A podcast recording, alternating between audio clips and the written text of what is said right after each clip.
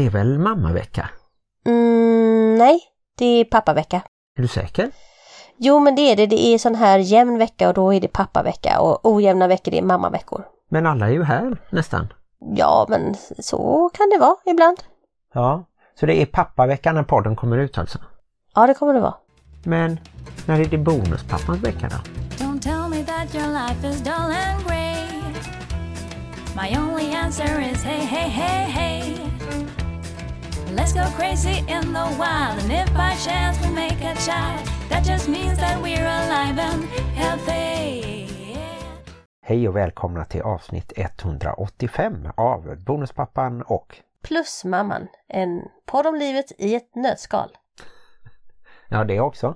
Och även en podd om livet i en bonusfamilj. Med tyngdpunkt på föräldraskap och relationer. Vi sänder i samarbete med Hallands Nyheter, dagstidningen i Varberg och Falkenberg med omnejd. Mm, det är ett härligt samarbete och det samarbetar också så att vi varje dag kan läsa tidningen både i pappersform och på nätet www.hn.se. Jajamensan. Och idag så ska vi höra Maria Törnblom berätta lite om sin livsresa som nykter alkoholist. Och som tur är så kallas hon ju inte för Mia för då hade hon ju kunnat förväxlas med Mia Törnblom som också har en liknande resa faktiskt. Ja just det. Så de är inte samma person. De har bara samma livserfarenhet. Mm. Hon arbetar med missbruksfrågor, Maria alltså. Hon är behandlare och beroendeterapeut på ett företag som heter Human Gardening i Malmö. Och det är ju lite så här poetiskt faktiskt, Human Gardening. Man piffar och puffar på människor så att de växer och frodas. Man odlar kan man säga. Ja, man eh, hugger inte ner dem sen när de är färdiga Nej. och äter inte upp dem. Precis. Men man ser dem växa och flyga iväg ut i livet sådär. Mm. Och hon växte ju upp här i Varberg fast hon bor i Malmö nu. Just det. Och det är nog många Varbergare som minns Törnbloms musik. Alltså musikaffären i stan. Och det var hennes pappa Rolf som drev den. Och sen var det väl hennes storebror Erik som tog över ett tag också. Jag glömde fråga Maria det om hon minns när våra föräldrar tvingade oss att musicera tillsammans. Hon är väl kanske bara något år äldre än mig. Men på den tiden så var ju något år extremt mycket. Så att hon kanske inte minns mig. Nej just det, för eh, hennes pappa och din pappa var med i samma förening. Samma ordenssällskap. Ja, till och med. Där mystiska riter och jag vet inte vad de höll på med. Jag hade en fantasi om att de drack blod och vänslades med halvnakna damer. Men jag tror faktiskt inte det. Nej, det tror inte jag heller. Men det som jag minns var hennes storebror Erik Törnblom, att han var med i samma pojkband för länge sedan som Moje. De hette Together och hade väl en känd hitlåt som var signaturmelodi till Vänner och fiender, den eh, tv-såpan. Alltså du pratar bara sånt som jag inte kommer ihåg överhuvudtaget. Nej, det kanske var före din tid. Och sen så har Erik, eller Skoje som han kallas också ibland, han har varit med och skrivit några av de här kända barnlåtarna med Moje då. Bland annat Tjabba tjäna hallå. Och, Tjabba eh, tjäna. Ja, heter den inte det? Tjäna pengar då eller? Tjabba tjäna, nu ska vi tjäna Tjabba tjäna pengar. hallå. Tjabba tjena hallå. Ja. Da, da, da. Och så Coola balla brillor och eh, en klassiker som heter Var ligger landet där man böjer bananerna? Den sista hade jag inte hört men den här Coola Balla Brillo kommer jag ihåg. Mm. Coola Balla Brillo. Var inte den med i någon slags konstig melodifestival? Det kanske har drömt det. Ja, det tror jag inte, men eh, Något som jag inte har drömt men som är sant det är ju att när de skulle lanseras så var de tvungna att ljuga lite om deras ålder för att de var ju alldeles för gamla för att få vara flickidoler. det var väl framförallt i Tyskland där så stod det att de var 25 när de eh, hade passerat eh, 30. Och det avslöjade Hallands Nyheter i en artikel. Det är fantastiskt vad Hallands Nyheter kan gräva fram. Mm. Men det var skivbolaget. Var det du som gjorde det? Nej, det var min dåvarande chef. Men innan vi lyssnar på den intervjun så ska vi väl ta vad som har hänt i veckan i bonusfamiljen. Och det är ju lite som vi sa i introt, det är svårt att veta vilken vecka det är nu för tiden. Ja, det känns ännu mer som att barnen bor antingen här eller hos sin pappa nästan på heltid och så kommer hit oavsett vilken vecka det är. Och det är ju kul att få träffa dem. Ja men absolut, men det är ju också lite förvirrande för det är som man liksom flyter omkring i en slags, jag menar, vi är mer som en familj. än en bonusfamilj ibland känns det som. Mm. Men det tror jag är bra, det funkar ju för oss. Det funkar. Vårat som om har liksom börjat bli verklighet. Ja. Och ni som inte har hängt med så länge så är just det här som om vår metod kan man väl säga. Kan du säga någonting om den Martin? Ja, det var det du sa när vi skulle flytta ihop då våren 2016. Att du ville inte vara en familj där du liksom tog ansvar för barnen och mycket av det praktiska. Att det hade varit för mycket så i din tidigare bonusfamilj. Och därför så fick jag lite ett Du fick ett ultimatum. ultimatum, ja. precis. det kan man säga att ska det vara så att vi flyttar ihop så får det vara som om vi är en kärnfamilj. Så, och det var ju bara bra för mig att jag då fick se mig som eh, förälder på riktigt. Jag gick från noll barn till fyra. Ja, och hur tycker du att det har gått då? Det är svårt för mig att utvärdera egentligen. Borde ju du säga det och det är klart att jag vill ju alltid bli bättre och vill alltid få ännu bättre kontakt med alla bonusbarn och kunna liksom ta del av det känslomässiga också. Det är ju lättare att hjälpa dem med praktiska saker, skolan och skjutsa och sånt där. Eller göra andra saker som inte liksom rör de här svåra livsfrågorna kanske. Ja, men precis. Jag har ju tänkt lite nu den här veckan speciellt att du har ju varit fantastisk på den praktiska fronten och gjort väldigt mycket praktiska saker. Men du har lite missat de här gångerna då vi har haft lite familjegemenskap och sånt. Då har du lite så här, ah, men nu kan jag dra mig undan och slappa lite och sådär. Hur kommer det sig? Ja, jag har ju diskat till exempel någon gång när ni har spelat spel och så. Så jag vet inte om jag har riktigt slappat. Det kan jag Okej, väl inte gå med på kanske. från gemenskapen då? Ja, jag tror att det har varit någon gång när jag har tänkt att ja men det är, ni verkar ha det så bra och trevligt och då kan jag hinna göra något annat. Som, Men har inte som... vi alltid pratat i podden om att man ska ta del av, speciellt om man är en bonusförälder, att man liksom tar steget in Mm. och faktiskt kanske även om det, man säger nej men det är inte så kul att spela spel eller, eller någonting annat, att man faktiskt gör en liten ansträngning. Man ska inte göra våld på sig själv, man ska inte hålla på och göra saker som man inte tycker är kul. Men jag tänker också att nu när barnen är så gamla så kanske man faktiskt får ta vara på de här stunderna då de kommer ut ur sina grottor och vill umgås med oss. Och då tänkte jag att undra lite hur du tänker där, att du liksom är så inne i att vara förälder att du inte är kvar i den här bonusfamiljs eh, sammansvetsningsmodet. Nej, jag tror nog att det är så enkelt som att jag tycker att listan med praktiska saker att göra är så lång och jag tänker för mycket på det helt enkelt att vi behöver fixa olika saker och göra ordning olika saker och då hamnar mitt fokus kanske för ofta på det. Och så känner jag att okej, oj, ska vi spela spel nu? Då förstörs liksom mitt schema de få timmarna efter jobbet eh, och innan det blir läggning och, och annat och mat och sådär. Men jag borde lyssna lite mer på det och tänka att det kan få se ut lite hur som helst i köket och sådär och det är inte jättenoga att åka och handla hela tiden eller eh, göra liksom ärenden och sådär utan man kan prioritera samvaron mer. Ja men precis, speciellt som jag känner ju att det är viktigt för mig att de människorna som jag älskar, alltså du och mina barn, att ni har en gemenskap också.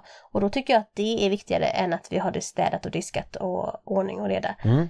Men samtidigt så får jag ju vara väldigt tacksam att jag har fått en personlig slav. Nej men det blir ju lite så faktiskt att jag kan få gemenskap om jag och Lycke är ute och övningskör en timma. Då hinner vi ju sitta och prata mycket. Så då får jag ju gemenskap med honom men kanske inte med de andra då. Just Mm. den timmen. Man får hitta sina sätt och sina möjligheter. Men annars den här veckan, vad har hänt för övrigt? Jag tänkte lite på det där apropå pappavecka så har vi ju inte jättemycket kontakt egentligen med barnens biologiska pappor för minstingen har ju en annan pappa än de tre tonåringarna. Men just denna veckan så har ju du faktiskt pratat med ditt ex lite om skolan.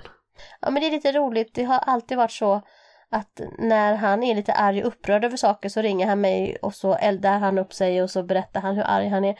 På något sätt så förenar vår gemensamma ilska mot saker som händer våra barn. Det kan liksom göra att vi blir lite mer ett team ändå. Och det är lite roligt att han fortfarande känner att det är mig han vill ringa och prata med sånt om. Och så tycker jag att det är så väldigt bra att du tillåter det.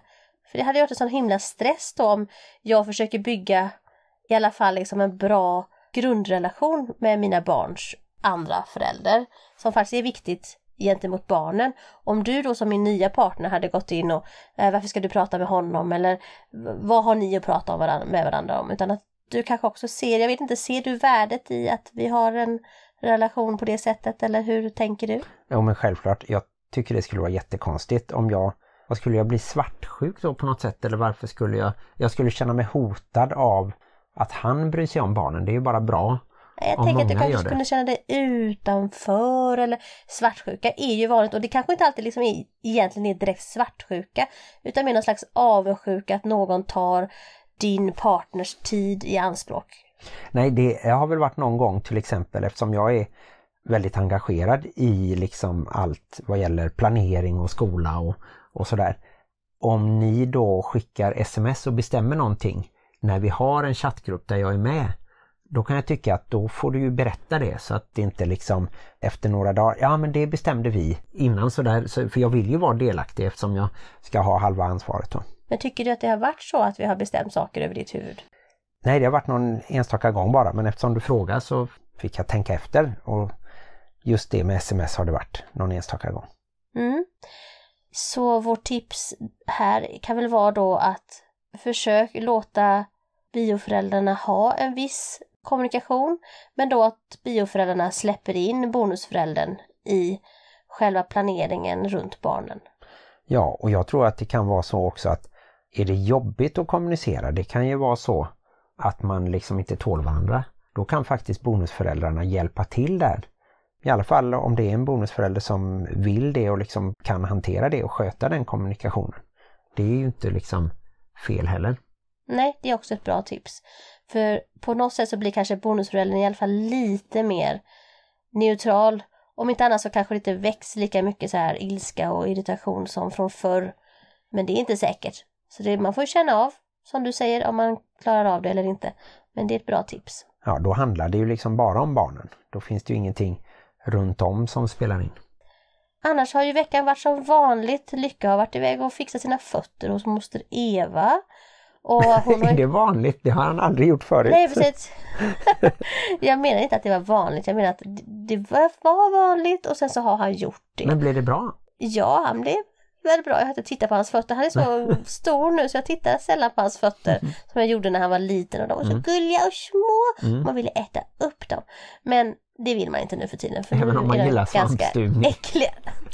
Martin, det där var jätteäckligt. Ja, det jag försöker säga är att min svägerska Eva har ju haft en fotvårdssalong i över åtta år. Oj, det Och Lycke länge. gick in där och så sa han Jaha, men vad fint det är här! Som att han aldrig hade varit där liksom. Men hade han inte det då? Tydligen inte på åtta år. Nej. Jag är chockad. Och jag har varit åt andra hållet eh, geografiskt i Varberg och hälsat på min svärfar Evert. Eh, Fixat lite med hans nya GPS-klocka och eh, Ja men den är ju så spännande, man kan ju ringa till den. Kommer du ihåg när man var liten och man liksom ville ha en klocka som man kunde prata in i så här. Nu finns ju de. Det är Mm. Det- så coolt. det är lite science fiction nästan eller lite sån här gammaldags eh, tv-deckare så. Va, hallå hallå, pappa kom in. Hör du mig pappa? så Ja Maria, det här är pappa. mm. Och så fikade vi lite och sådär så att ja men det är alltid trevligt. Och sen har ju du fortsatt att jobba hemifrån. Vi berättade ju lite om det förra veckan, hur svårt du har att jobba hemifrån. Och du försökte jobba lite från jobbet men nästa vecka så kommer de att tvinga dig att jobba hemifrån. Nej, vi ska ju Är försöka du så göra jobbig det. på jobbet att de absolut inte vill ha dig där? Nej, det är ju att vi har några reportrar som pendlar till exempel då från Halmstad och från Göteborg och de kan ju inte jobba hemifrån. För de behöver ju vara på plats om någonting händer. Och jag kan ju jobba hemifrån och samtidigt om det skulle krisa åka ut och fotografera någon bilolycka eller brand eller någonting sånt där då. Eller någon potatis som ser ut som Moder Teresa eller något sånt där. Annat fantastiskt som man kan läsa om i Hallands Nyheter. Jag undrar, kan man inte få dispens om man är en väldigt stor bonusfamilj där väldigt många är hemma? För att du har ju nästan ingenstans att vara egentligen när alla kommer hem här på både mamma och pappaveckorna. Jo, jag tror ju faktiskt att vill man ta strid för det så finns det ju inget eh, tvång sådär att arbetsgivaren kan eh, tvinga någon att jobba hemifrån utan det handlar mer om att vi ska ta ansvar nu när coronapandemin sprider sig igen och ökar. Men vi får se, det kommer nog att gå bra i nästa vecka ändå. Jag tror att det kan finnas ett rum som är ledigt större delen av dagen. Ja, precis, större delen av dagen, inte hela tiden kan det inte vara ledigt någonstans. Nej, vi har det lite så. Och eh, jag, Flytande liksom. jag hörde förresten av en kompis nu som berättade att den stora familjen började monteras ner lite när äldsta sonen har börjat plugga i Uppsala och mellansonen gör lumpen. Då har de plötsligt bara en dotter som har börjat gymnasiet och en liten kille i femman. Och de har ju varit en helt vanlig familj. En bonusfamilj är ju som en kärnfamilj på steroider. Men då tänkte jag lite på det att ja, men om några år så är det ju inte säkert att vi har alla fyra barnen kvar i Varberg till exempel. Nej, men vi får väl hoppas att vi inte har corona kvar så att vi måste jobba hemifrån om några år. Ja, Det hoppas jag verkligen att eh, pandemin har gått över och jag hörde någonting om att eh, alla svenskar kan bli vaccinerade till 30 juni var det väl? Mhm. Jag tänker att vi kommer faktiskt upp i antal åtta ganska ofta. Inte nio kanske. Men det är ju på gränsen för hur många man får vara tillsammans. Ja just det, om vi är alla sex i familjen här och det kommer två personer att hälsa på så är det ju max. Ja. Nu tycker jag det är hög tid att vi lyssnar på intervjun med Maria Törnblom. Ja, och den intervjun gjorde vi ju i World Trade Center, men i Malmö.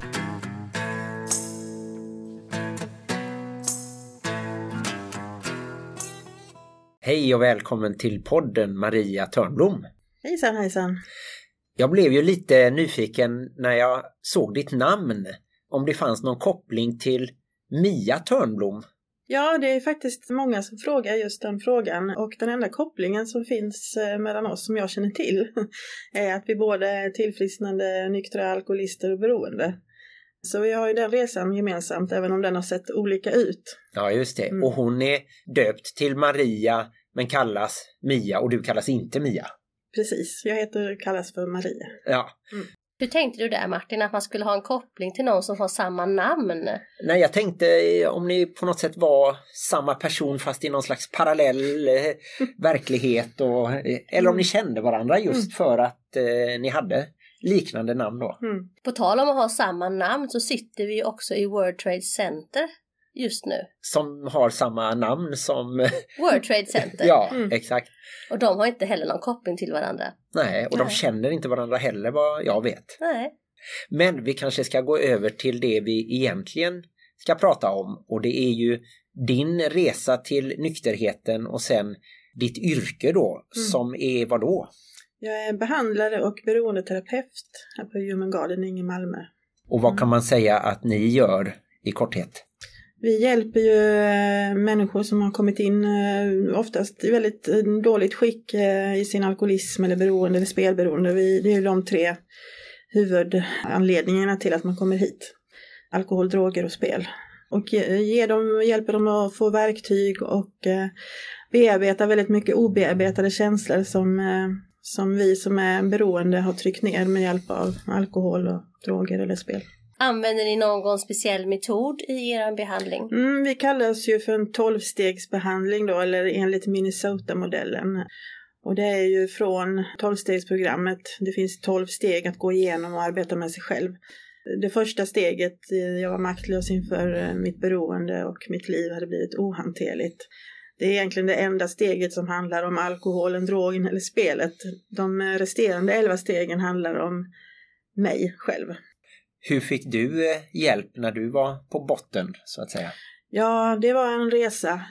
Jag hittade ju alkoholen eh, tidigt och insåg ju kanske inte riktigt då att det var den här resan som alkoholen skulle ta mig på.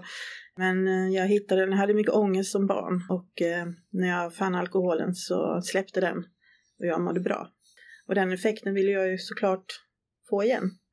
Så att jag har väl egentligen varit en aktiv alkoholist i, i 20 år någonting. I början trodde jag ju bara att det var de sista liksom åren där allting blev så väldigt destruktivt men jag har ju faktiskt använt alkoholen på ett alkoholistiskt sätt hela vägen. Och eh, hur jag hittade min behandling och nådde min botten det var ju väldigt många olika parametrar. Men det var ju, jag levde i ett, ett, ett så dysfunktionellt förhållande tillsammans med en kvinna som också var alkoholist. Eh, vi var väldigt medberoende till varandra. Och till slut så, så hon var väldigt destruktiv. Hon, hon utvecklade väldigt mycket psykisk ohälsa. Hon fick en bipolär diagnos och fick väldigt, väldigt mycket mediciner. Och hon började försöka ta livet av sig. Och jag stannade ju kvar i det där, dels för att skydda vår, vårt beroende och mitt beroende i synnerhet. Jag ville inte avslöja för någon hur vi hade det och att jag drack, utan det vill jag ju hålla för mig själv. Men till slut så orkade jag inte och vi skilde oss. Och då tänkte jag att nu skulle allting bli så fantastiskt bra. Jag flyttade in till stan igen. Men där rasade allting ännu snabbare. Förlorade jobbet, fysiken, alltså mitt hjärta höll på att lägga ner, levern var kass. Eh, ja, eh, familjen eh, tappade tilliten. Alltså min värld blev väldigt, väldigt liten. Det var bara alkoholen och jag. Detta är ju för fem och ett halvt år sedan, nästan sex år sedan som det riktigt brakade loss. Jag har ju varit nykter nu i drygt fyra år för jag gick på behandling, eh, sen tog jag återfall efter det. Så att nu har jag varit nykter i fyra år, mm. lite drygt. Och hur länge har du bott här i Malmö? Jag har bott i Lund ja. i eh, 24 år, jag har bott ett år i Malmö. Men annars har jag varit Lundabo och skåning i 24 år. Hur växte du upp? Har du någon erfarenhet av att leva i en bonusfamilj? Nej, vi var ju en, den klassiska kärnfamiljen, mamma, pappa och tre barn. Mm. Jag var ju sladdis, min syster är ju 11 år äldre och min bror är 9 år äldre. Så de blev ju några slags bonusföräldrar då om man ska se det så. I synnerhet min syster som tog väldigt mycket hand om mig när jag var liten. Och det har inte funnits någon direkt alkoholism i din familj bakåt eller hur? Jo, min morfar var alkoholist. Och min mamma var ju väldigt eh, rädd om oss barn, att vi inte skulle utveckla al alkoholismen. Och mamma och pappa levde nyktert, eh, var nykterister och det var förbjudet med alkohol hemma, allting var väldigt förbjudet. Mm, så det var ju den, med de värderingarna som jag växte upp. Så eh, att jag sen blev alkoholist blev ännu mer skamfyllt med tanke på de värderingarna som mina föräldrar hade och uppfostrade oss med. Kan du ändå se det som en fördel med en sån uppväxt eller hade du velat ha det annorlunda på något sätt? Hade det kunnat hjälpa dig tror du eller är det just den här fysiska genen liksom som utlöser sjukdomen? Det är ju absolut den eh, genetiska ja, ärftligheten som, som vi har. Och hur sen alkoholismen eller beroendet utlöst, det beror ju på andra faktorer som kommer längs vägen. Så eh, ja, jag har fått lära mig mycket om, om livet och hur livets parametrar kan eh, betyda. Det är väl viktigt att man vet det också, att det kan drabba alla, var man än bor och i vilken samhällsklass eller... Ja, det är en väldigt demokratisk sjukdom. Den drabbar precis alla, kvinnor och män, rika, fattiga, lågutbildade, välutbildade. Mm. Oftast är det nästan svårast att behandla de som är välutbildade. De som har mest intelligens är svårbehandlade för de vill gärna kunna tänka sig friska själv och vet väldigt mycket. Mm. Det kan ju vara väldigt svårt för en anhörig till en alkoholist eller till en beroende att eh, veta vad man ska göra. För gör man för mycket så skälper man och gör man för lite så hjälper man inte. Vad har du att säga till de anhöriga? Det bästa som mina anhöriga gjorde, det var när de sa ifrån på skarpen och nästan ville bryta kontakten med mig, för då förstod jag att det var någonting allvarligt. Sen kanske jag inte bad om hjälp eller det hände någonting direkt, men jag fick en väldigt liksom skarp gräns att det här är inte okej, okay, du behöver söka hjälp. Tuff kärlek helt Det är enkelt. tuff kärlek.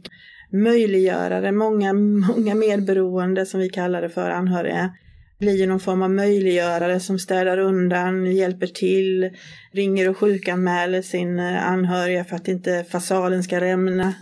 Liksom sopar undan spåren. Vi vill ju gärna hålla sjukdomen inom familjen då. Det är ju oerhört skamfull och stigmatiserad sjukdom tyvärr. Och det är ju 10-20% av svenska befolkningen som har sjukdomen.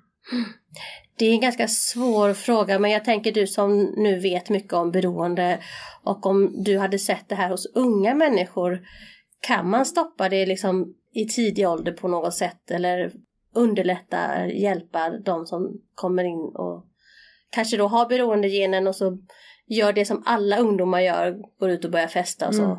Hur, hur ska föräldrar tänka egentligen?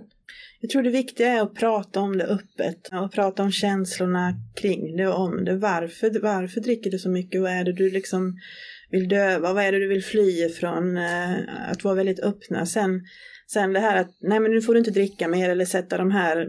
Det tror jag inte är så jättehjälpsamt för då hittar vi andra vägar. Men det är just det här att kunna prata öppet om känslor och, och vara där, inte, liksom inte döma utan vara med. Och sen givetvis be om hjälp eh, och visa vad det finns för möjligheter. Och det finns ju väldigt mycket tolvstegsmöten både för anhöriga och för, eh, för oss beroende. Hur ofta kan man se att beroendesjukdomen har flera olika utlopp? Vi säger någon ungdom om man då märker att eh, den personen även kan vara sockerberoende eller spelberoende eller sådär. Att man då kan ännu mer misstänka att det är en sjukdom. Det är ju när beroendet eller det jag håller på med ger mig konsekvenser i livet. Om jag nu är en spelberoende, en gamare till exempel, sitter uppe hela nätterna och det kanske resulterar i att jag sköter skolan dåligt eller jag utvecklar sömnproblem eller vad det nu kan vara. När symptomet då som vi kallar alkoholen, spelet eller vad det nu kan vara, ger mig konsekvenser mm. i mitt andra liv så att säga. Då behöver jag ju titta på det rätt snabbt. Mm. Hur tar ni emot eh, de andra familjemedlemmarna just när ni får in en eh, person som behöver behandling? Vi här på Human Gardening, vi eh, har ju anhörigträffar nu i coronatider så har vi ändrat om så det blir mer infosamtal, de får komma hit, de får höra om vad behandlingen består av och mycket sjukdomsbegreppet. För många har ju svårt att ta in att det är en sjukdom. Det är istället liksom du har en dålig karaktär, du, du dricker för att du är en dålig människa och svårt att se att det, att det är en sjukdom. Har vi då fått sjukdomsbegreppet hos de anhöriga också, då har de också någonting annat att förhålla sig till. Och sen har vi även eh, familjesamtal där eh, den beroende tillsammans med någon i familjen, där sitter vi och har ett samtal där båda då får, får prata till punkt själva och berätta hur de har upplevt den andra i sitt beroende och vice versa. Och, och liksom ta sig ut på andra sidan. Mm. Kan du se några skillnader i eh, kulturen som man är uppväxt i? Att det kan påverka? Jag tänker till exempel att vi svenskar kan vara lite blyga kanske och ha svårt att öppna oss och prata om saker. Mm. Och så kan det finnas andra kulturer där man är mer inkluderande och kanske skäms mindre för den man är och sådär. Mm. Mm. Och så kanske det kan finnas andra kulturer där män och kvinnor har ett kanske inte lika jämställt förhållande och kan det påverka på något sätt och så? Ja, allting eh, påverkar. Och familjer och uppväxt, om vi nu ska ta det, just det här att prata om känslor, det kanske inte vi är så jättebra på i Sverige, eller att liksom uttrycka våra känslor. Det är ju många som, som har problem med det, i alla fall de som kommer hit. Känslor, vad är det? Eh, vi är så mycket uppe i huvudet. Och det, det tror jag vissa kulturer kanske är bättre på. Så här med ilska till exempel. Vi hade idag eh, en diskussion om, om det här med dold ilska. Vi svenskar är ju väldigt duktiga på, liksom, vi kan bli mm. irriterade och syra och så, men vi är ju inte som någon i Frankrike som så får utlopp för det, utan vi, vi gömmer våra känslor och har vi då inte möjligheten att kunna ta hand om dem på något annat sätt så är det ju gärna att vi liksom vill dämpa dem med någonting annat. Sen är det ju mycket med, om man ser skillnaden på kvinnor och män, det har vi ju mycket skamproblematiken. För en kvinna som dricker är det ju enligt normen väldigt mycket mer skamligt än mm. om en man gör det, i synnerhet om du har barn. Där ligger det ju väldigt hårt att söka mm. hjälp för att oj nu blir barnen inblandade och även papper också givetvis men just för kvinnor så är det mm. oerhört mm. stor skamproblematik när det finns barn inblandat. Och att SOS kanske blir inblandat, det blir anmälningar, orosanmälningar som, som många då ser som ett hot eller som ett straff. Men vi ser det som att det är någon som försöker hjälpa er här. Och det kan man ju uppmana ni som lyssnar här att vet ni någon som har barn i, som är under 18 som lever med någon som har alkoholproblem så tveka inte att göra en orosanmälan för det bara hjälper hela familjen. Man kanske känner sig som en, en tjallare mm. Eh, på ett sätt då men konsekvensen kan bli att den personen då får behandling och vård och mm och kan nå ett eh, nyktert liv. Då. Ja, och barnen då får chans att växa upp med en nykter förälder. Mm. Du nämnde här innan att du hade fyra års nykterhet men du har varit med i beroendesvängen längre tid. Och det tyder på att den här sjukdomen är kronisk. Den är kronisk och den är progressiv. Så det betyder att skulle jag börja dricka idag så är det inte så att jag har lärt mig att dricka socialt här på fyra år eller att min hjärna har ställt om eller blivit friskare utan den är kvar på precis samma ställe. Vi brukar säga det att den sjukdomen ligger i träningsläger när jag är Mm. nykter och jag har ju sett många exempel på de tolvstegsmöten som jag går på personer som kanske tycker att nej men nu behöver jag inte gå på möten lika ofta, kanske slutar helt. Sen brukar det inte ta så lång tid förrän återfallet kommer och det är ju för att vi har en sjukdom som säger till oss att vi är friska. Men nu, nu är det inte så farligt, den här gången är det inte så farligt. Och visst, det kanske funkar en gång att jag kan dricka ett glas öl. Men sen brukar det barka käpprätt åt helvete. Är det en fördel för dig som behandlare att du själv har beroendesjukdomen och kan berätta det för de som kommer hit? Ja, det tror jag absolut. Det är också en tillitsfråga att jag presenterar en lösning och ett sätt att leva som jag själv gör. Och eh, Mikael, min chef, han anställer ju ingen som inte själv är aktiv i tolvstegsprogrammet och tar hand om mitt tillfrisknande. För att sitta och bara ta hand om andras problem och andras tillfrisknande och inte se på sig själv, det blir väldigt tungt. Mm. Och hur söker man hjälp när man känner att nu hanterar jag inte det här längre? Vart är det man vänder sig? Mm, vi har ju tre olika sorters hur man har kommit hit. Antingen har man, kommer man hit genom socialförvaltningen. Antingen då att man kanske som jag har fått en anmälan på sig. Jag fick en LVM-anmälan, det betyder lagen om vård av missbrukare. Jag var i så dåligt skick när jag kom in på en avgiftning att eh, de bedömde att jag var en fara för mitt eget liv eller för någon annans. Det är inte så att jag skulle springa ut och mörda folk men, men jag kunde ju ha satt mig i en bil eller vad som helst. Och då går ju den anmälan direkt till socialförvaltningen. Jag kan också som privatperson ringa till socialförvaltningen. Jag behöver hjälp, jag har alkoholproblem. Då blir du kopplad och det brukar gå rätt så snabbt. Och eh, socialförvaltningen är ju skyldig att, att betala för den behandlingen som, som de anser att jag behöver. Sen har vi ju arbetsgivarna.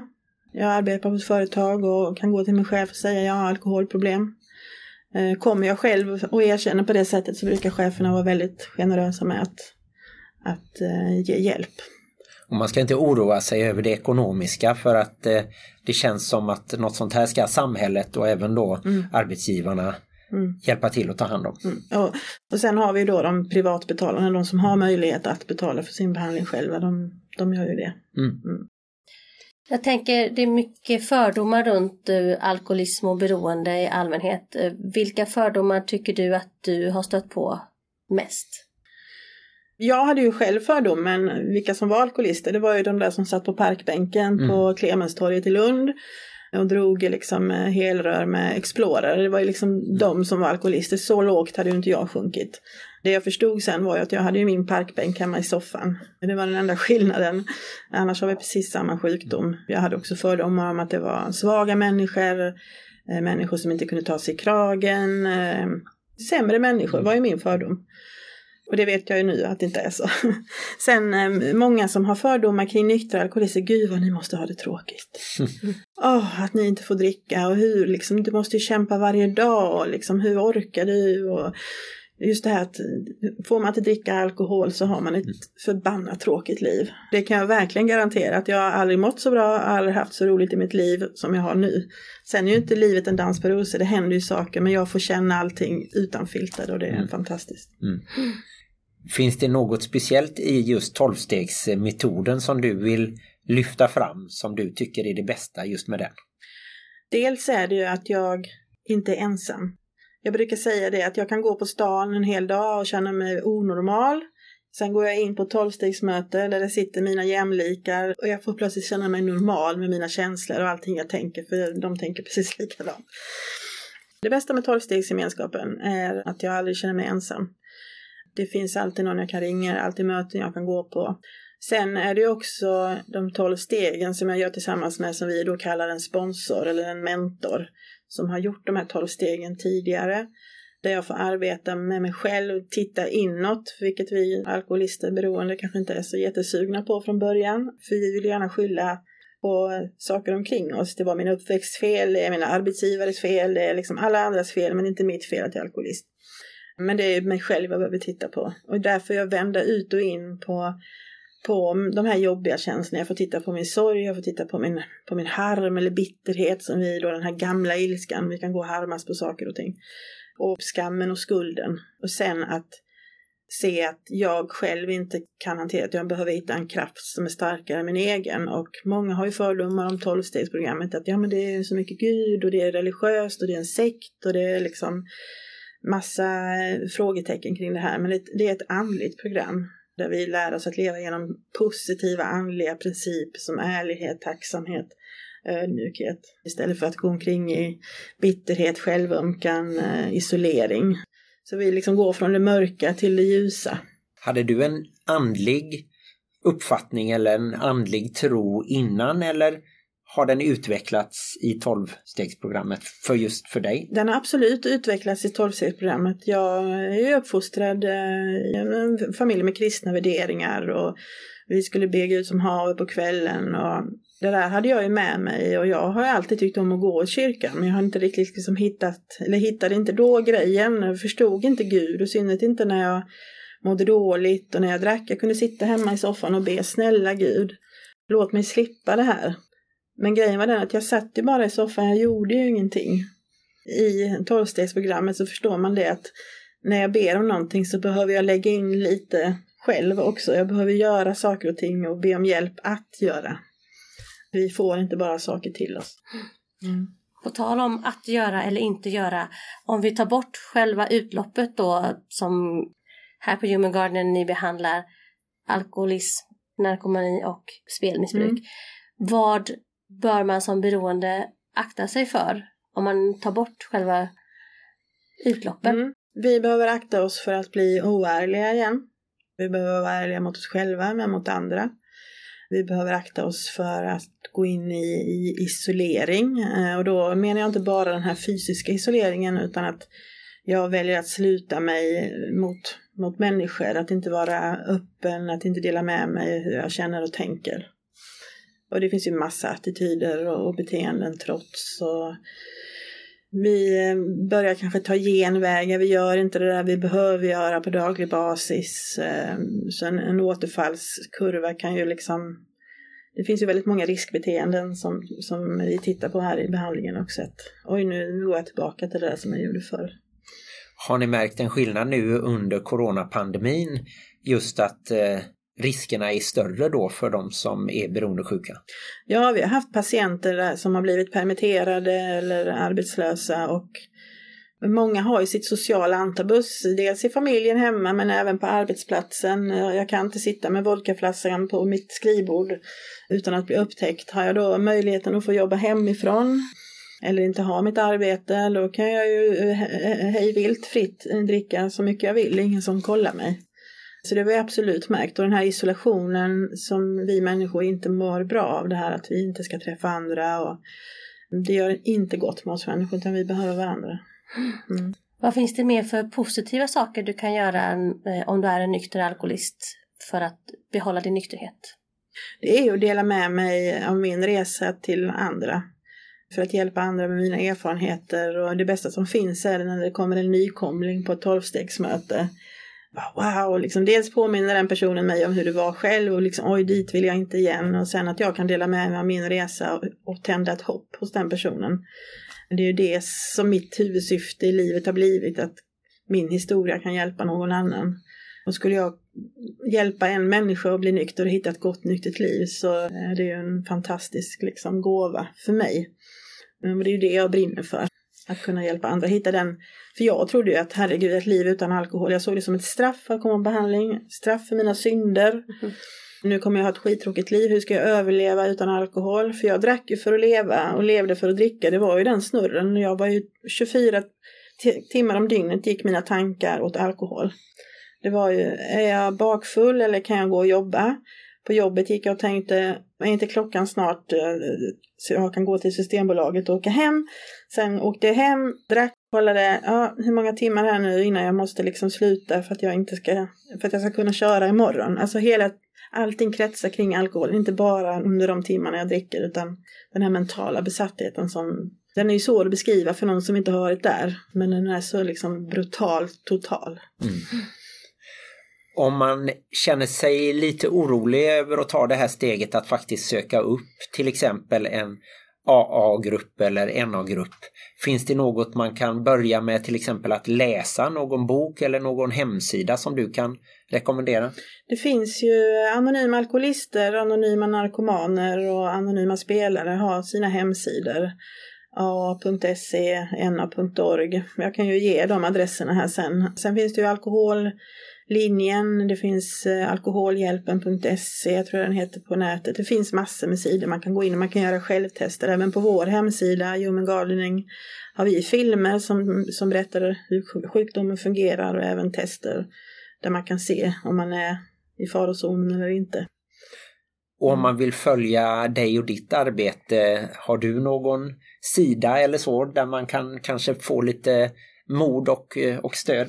Jag är väldigt öppen på min eh, Facebook-sida Maria Törnblom så gå gärna in där och be att bli vän så, så kan ni följa min resa. Sen även Human Gardening, vi lägger ofta ut filmer och på vårt arbete och vad vi gör. Och, mm. och ni finns också på Facebook? Ja? Mm, vi finns också på Facebook och Instagram. Mm. mm. Tack så jättemycket Maria, det var spännande att få höra och härligt att se att du mår så bra idag. Ja, tack så mycket. Härligt att träffa lite Varbergsfolk. Ja, tack.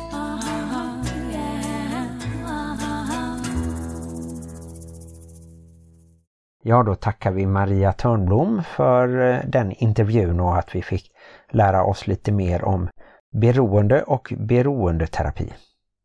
Men vad hade det egentligen med bonusfamilj att göra? Ja, alltså Maria själv kanske inte hade så mycket med bonusfamilj att göra. Men just den här problematiken att det kan finnas beroende i en familj tänkte jag i hög grad har med bonusfamiljer, ombildade familjer att göra. I och med att man kanske kommer in i en familj där det finns familjehemligheter som Maria pratade om. Det finns eh, outtalade mönster och saker som man liksom inte riktigt kan ta på. Och då är det viktigt att hela familjen faktiskt får hjälp när det finns sån här problematik i familjen. Och då tänker jag också att det blir den utökade familjen runt omkring. Så att vi blir inte bara påverkade ifall det finns beroende i vår familj. Vi blir påverkade ifall det finns beroende i våra barns andra familjer.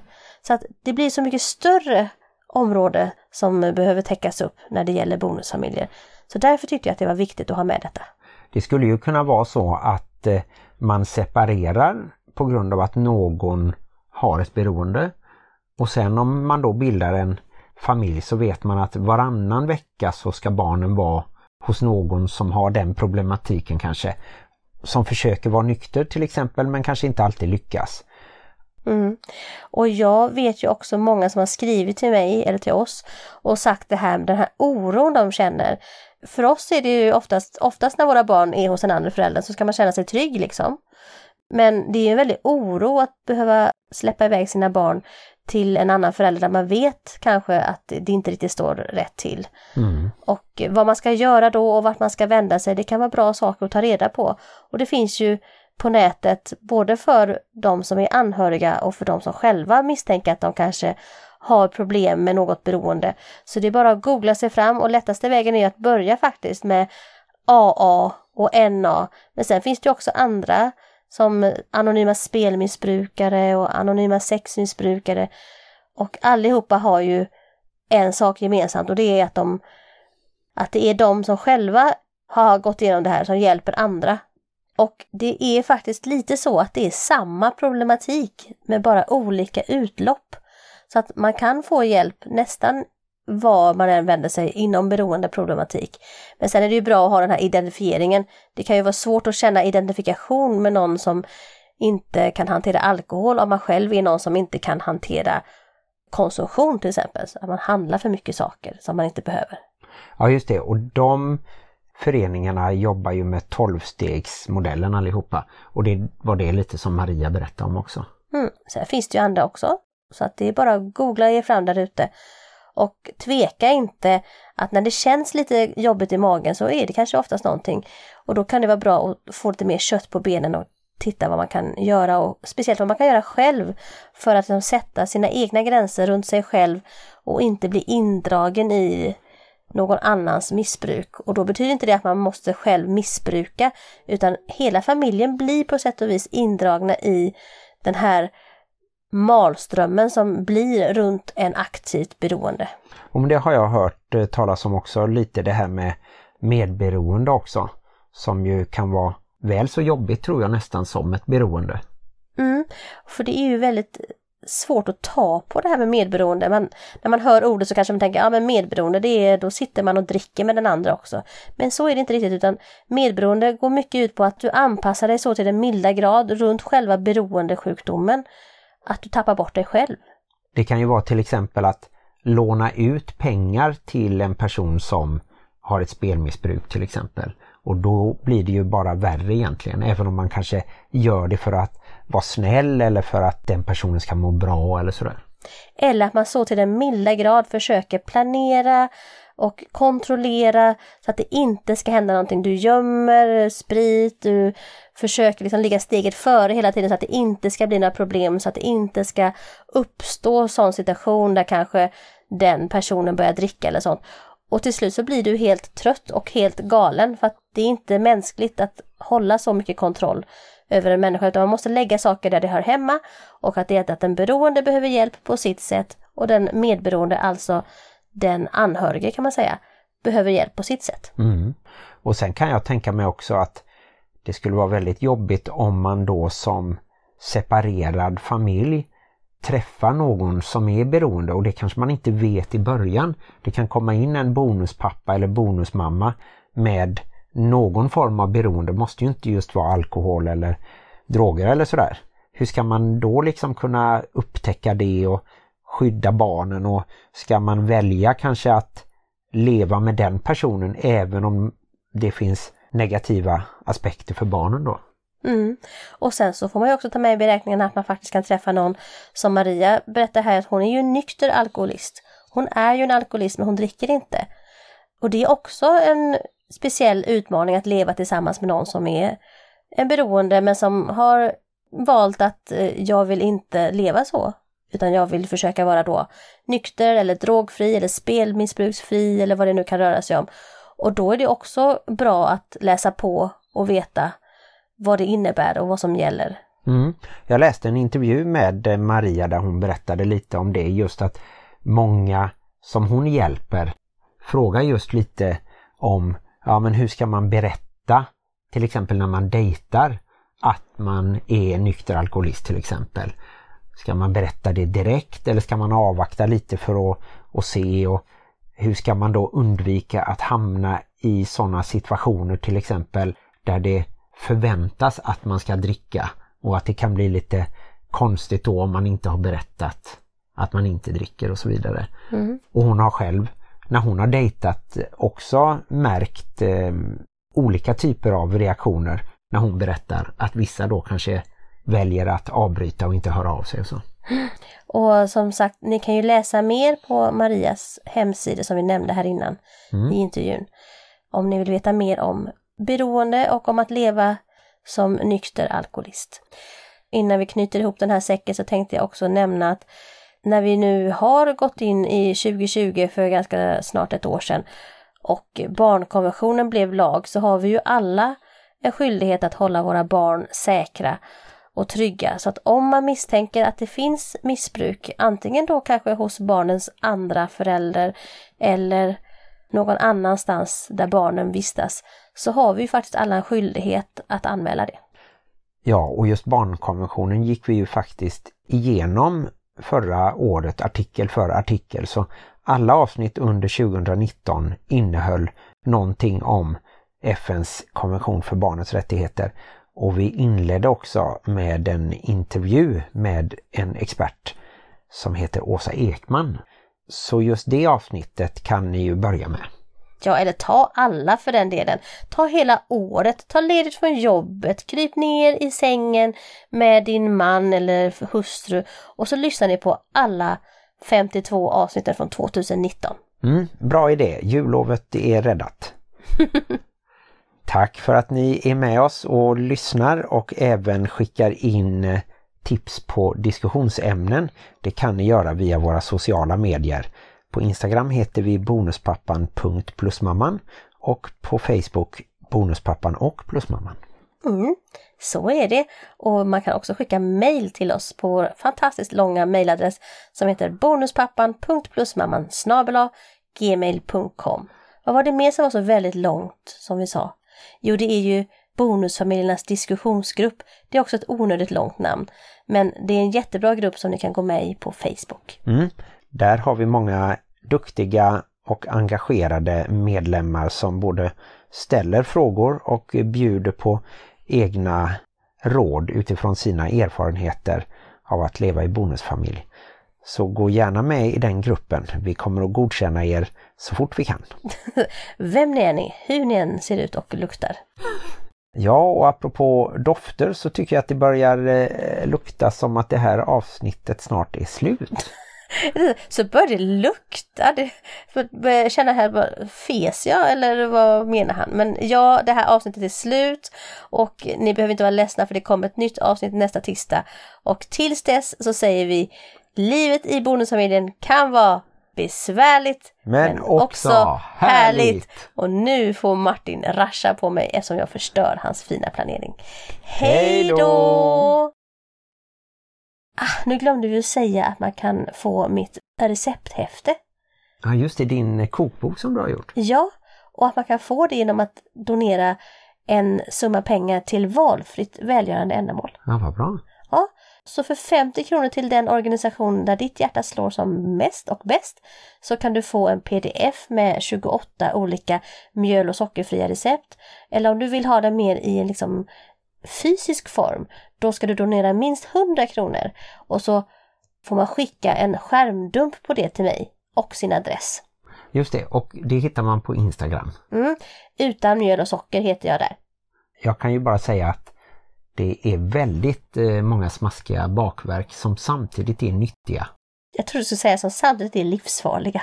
Ja, för mig eftersom det är mycket mandelmjöl, men eh, de är väldigt nyttiga eftersom det inte är så mycket kolhydrater i. Så ge någon en julklapp genom att du skänker pengar till välgörande ändamål och så kan du ju ge bort ditt recepthäfte efter du själv har använt det. Det är som en eh, återvinning samtidigt. Det är miljövänligt. Mm. Det är helt fantastiskt. Och så kan man ju provbaka de olika recepten också. Det är som en win-win-win. Frågan är vad jag vinner på det.